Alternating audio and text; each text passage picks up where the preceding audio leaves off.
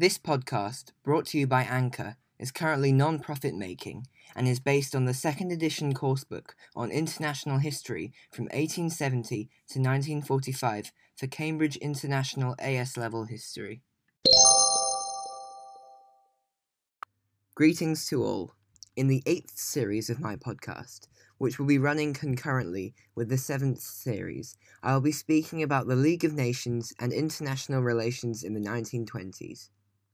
In this episode, I'll be looking at the question why was there dissatisfaction with the peace settlements of 1919 to 1920? Thanks to fellow students Anna, Jasmine, Rosa, and Zoe for the content in this episode. For the first section of this episode, I will look at the background to the peace settlements. In January 1918, US President Woodrow Wilson outlined his 14 points which enacted his visions for world peace. His 14 points included 1. No more secret agreements between countries. Diplomacy shall be open to the world. 2. International seas shall be free to navigate during peace and war. 3. There shall be free trade between the countries who accept the peace. 4. There shall be a worldwide reduction in weapons and armies by all countries. 5. Colonial claims over land and regions will be fair. 6. Russia will be allowed to determine its own form of government. All German troops will leave Russian soil. 7. German troops will evacuate Belgium, and Belgium will be an independent country. 8. France will regain all territory, including the disputed land of Alsace Lorraine. 9. The borders of Italy will be established such that the Italians will be within the country of Italy. 10. Austria Hungary will be allowed to continue to be an independent country. 11. The Central Powers will evacuate Serbia, Montenegro, and Romania, leaving them as independent countries. 12. The Turkish people of the Ottoman Empire will have their own country.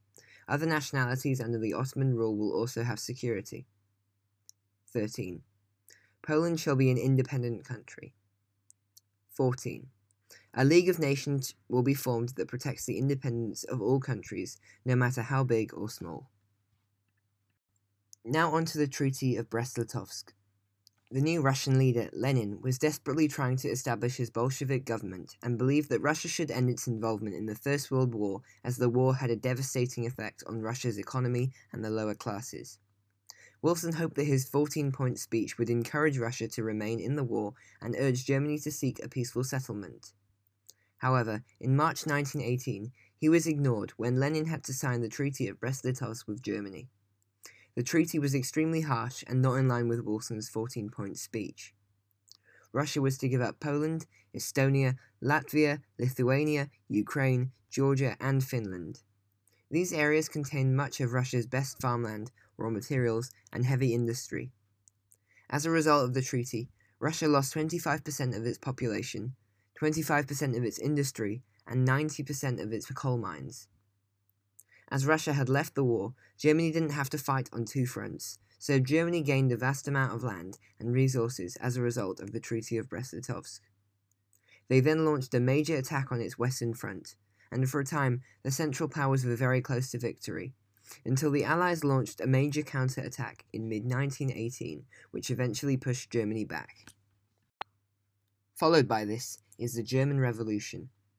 The German Revolution of 1918 began in the port city of Kiel as soldiers committed mutiny as they refused to go out to sea on a final mission against the British Navy. When the German sailors were convinced it was a suicide mission, they started a rebellion within Germany, which led to an even bigger revolution. The German Revolution became much larger scale, with two main demands from the German people, the German army, Prince Max, and the Allies, who had threatened to invade Germany if their demands were not fulfilled. The main demands were that the Kaiser had to abdicate, and that Germany should become a socialist republic. To push for their demands, German citizens marched into Berlin city centre and protested against the Kaiser's government. Prince Max announced that the Kaiser would abdicate, and he was taken to neutral Holland to spend the rest of his life in exile. After the Kaiser abdicated, a new socialist government was formed called the Weimar Republic, who sought peace terms based on Wilson's 14 points. Their first act was the signing of the despised Treaty of Versailles in the Hall of Mirrors of the Palace of Versailles in France. On to key terms and implications of the peace treaties for the second section. The Treaty of Saint Germain was signed with Austria in September 1919. As part of it, Austria lost land to Czechoslovakia, Yugoslavia, Poland, Romania, and Italy. The Treaty of Neuilly was signed with Bulgaria in November 1919. Bulgaria lost territory to Greece, Yugoslavia, and Romania, and they had to reduce their army to a maximum of 20,000 men. They also had to pay reparations of over $400 million. The Treaty of Trianon was signed with Hungary in August 1920. As a result, Slovakia and Ruthenia were to become part of Czechoslovakia, while Hungary was also to lose Transylvania to Romania and Croatia and Slovenia to Yugoslavia. The Treaty of Sèvres was signed in August 1920. As a result, Turkey lost territory to Greece and Italy, while parts of the Turkish Empire became mandates of France, which was given Syria, and Britain, which was given Palestine, Iran, and the Transjordan. Furthermore, Dardanelles were to become permanently open to all shipping. The Turkish national movement, led by Kemal Mustafa Ataturk, was established to overturn the terms of the Treaty of Sèvres and expel foreign soldiers. This was achieved by October 1923, and the new Republic of Turkey was proclaimed, with Kemal as its first president. The Treaty of Lausanne was written following this. Last, but definitely not least, the Treaty of Versailles, which Germany signed on the 28th of June 1919. Under this treaty, Alsace-Lorraine was returned to France, Eupen and Malmedy to Belgium, West Prussia to Poland, and North Schleswig returned to Denmark. Also, the Rhineland was demilitarized. Furthermore, German colonies in Africa became mandates under the League, and the Saar Valley was to be administered by the League of Nations for 15 years, and France could use its coal mines. A plebiscite would be held after 15 years to decide its return to either Germany or France. Now Germany's military force. The German army was limited to 100,000 troops, no tanks, military aircrafts, or submarines, and only six battleships. Importantly, Anschluss, meaning unification, between Austria and Germany was to be forbidden, while Germany was forced to sign the War Guilt Clause, which also meant that they had to pay reparations.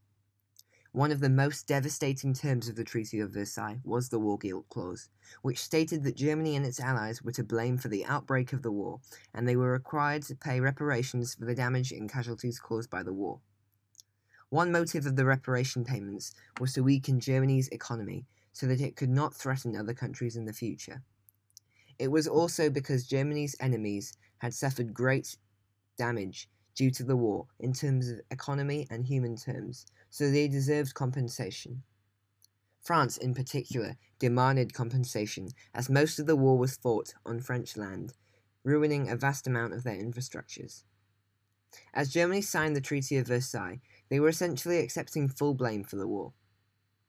Due to the complications which led to the war outbreak, the Germans believed it was unreasonable for them to accept full responsibility for the war, as many European powers had played a role in causing the war. Let's delve deeper into the reparations. For starters, disagreements. Firstly, Wilson, the US president, opposed the idea of reparation payment as he claimed that this would cause resentment and urged Germany to get revenge in the future. Meanwhile, Lloyd George, the Prime Minister of Britain, was in the middle. Although he was keen on the idea of reparation payments, he wanted to keep them as low as possible so that the German economy could recover quickly as he was also concerned that this would disturb its trading links with Britain.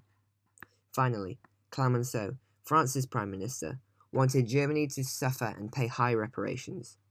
Apart from serving as compensation, Clemenceau insisted this so that Germany would be kept weak and could never threaten France again.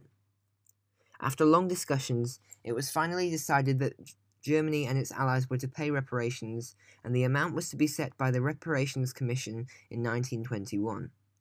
However, it was clear that Germany and Bulgaria would mostly suffer from this, as the treaties of Saint-Germain, Trianon, and Sèvres acknowledged that Austria-Hungary and Turkey had limited resources and would find it difficult to pay reparations.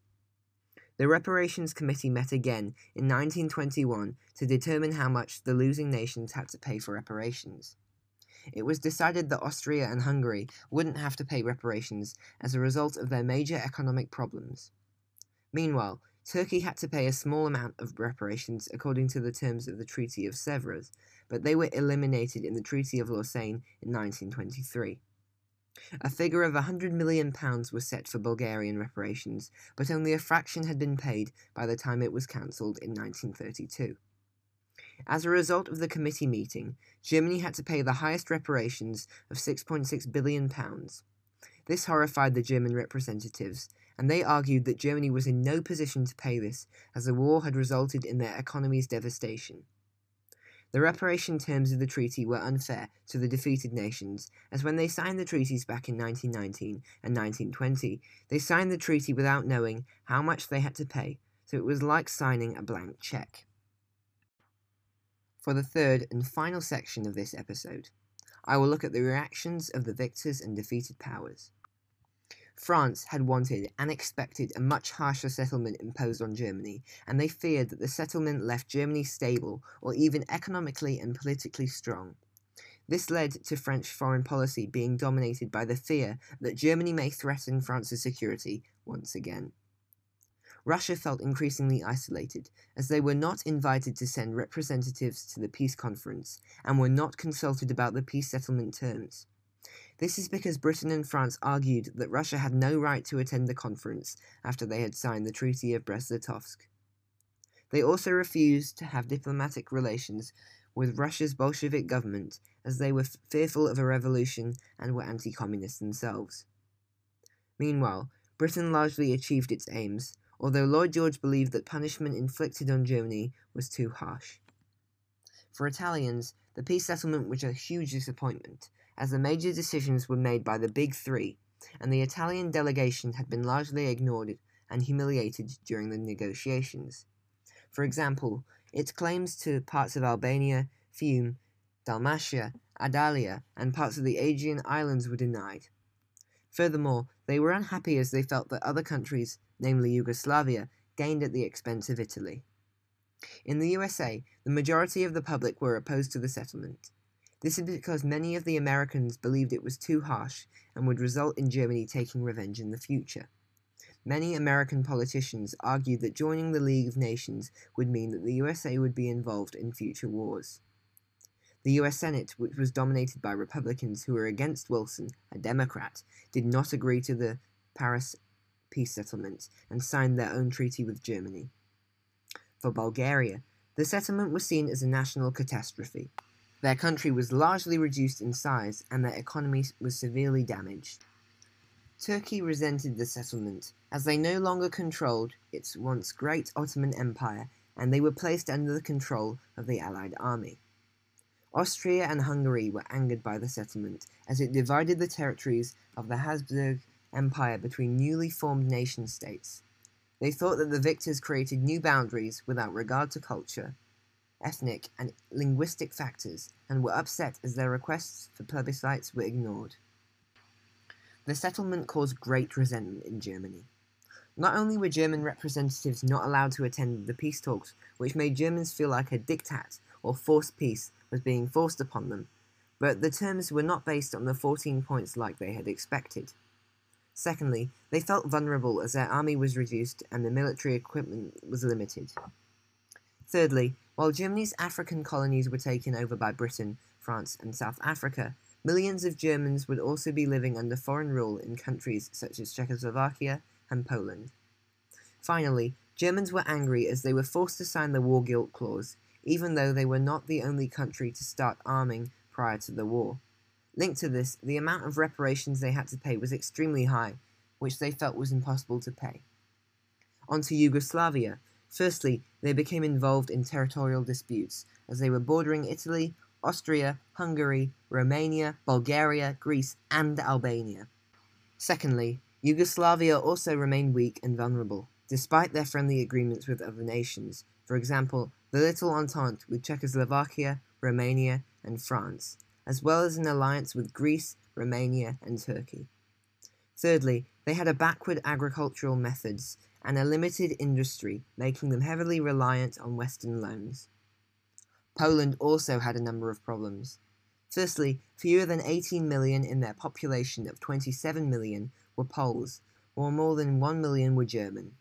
Secondly, there were 14 political parties in Poland, which meant that attempts to retain democracy led to weak and unstable governments. Thirdly, due to border disputes, conflict often arose between Poland and Germany, Czechoslovakia, Lithuania, and Russia.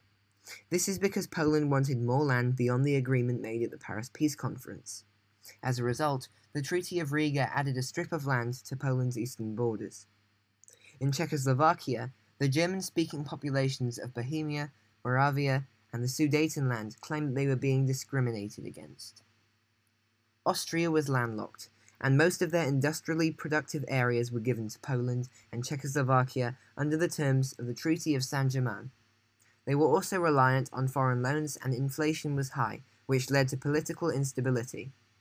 Thirdly, under the Treaty of Versailles, they were forbidden from Anschluss with Germany, which they thought would be a solution to their problems, and foreign loans were only given to them in response to Austria committing not to uniting with Germany. Finally, the aftermath of World War I led to political chaos in Hungary. Under the post war settlements, Hungary lost two thirds of its population and a lot of its industrial land to Czechoslovakia, Romania, and Yugoslavia. They also suffered from major economic problems and heavily relied on foreign loans. That's the end of this episode. Thanks again to fellow students Anna, Jasmine, Rosa, and Zoe for the content in this episode.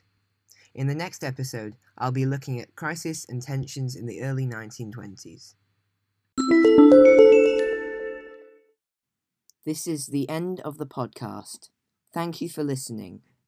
Please consider using the links in the description below to leave a voice message for me, leave feedback for me, or visit my website which hosts additional revision material. Depending on which app you are listening to this on, you could also rate and review the podcast. Thank you.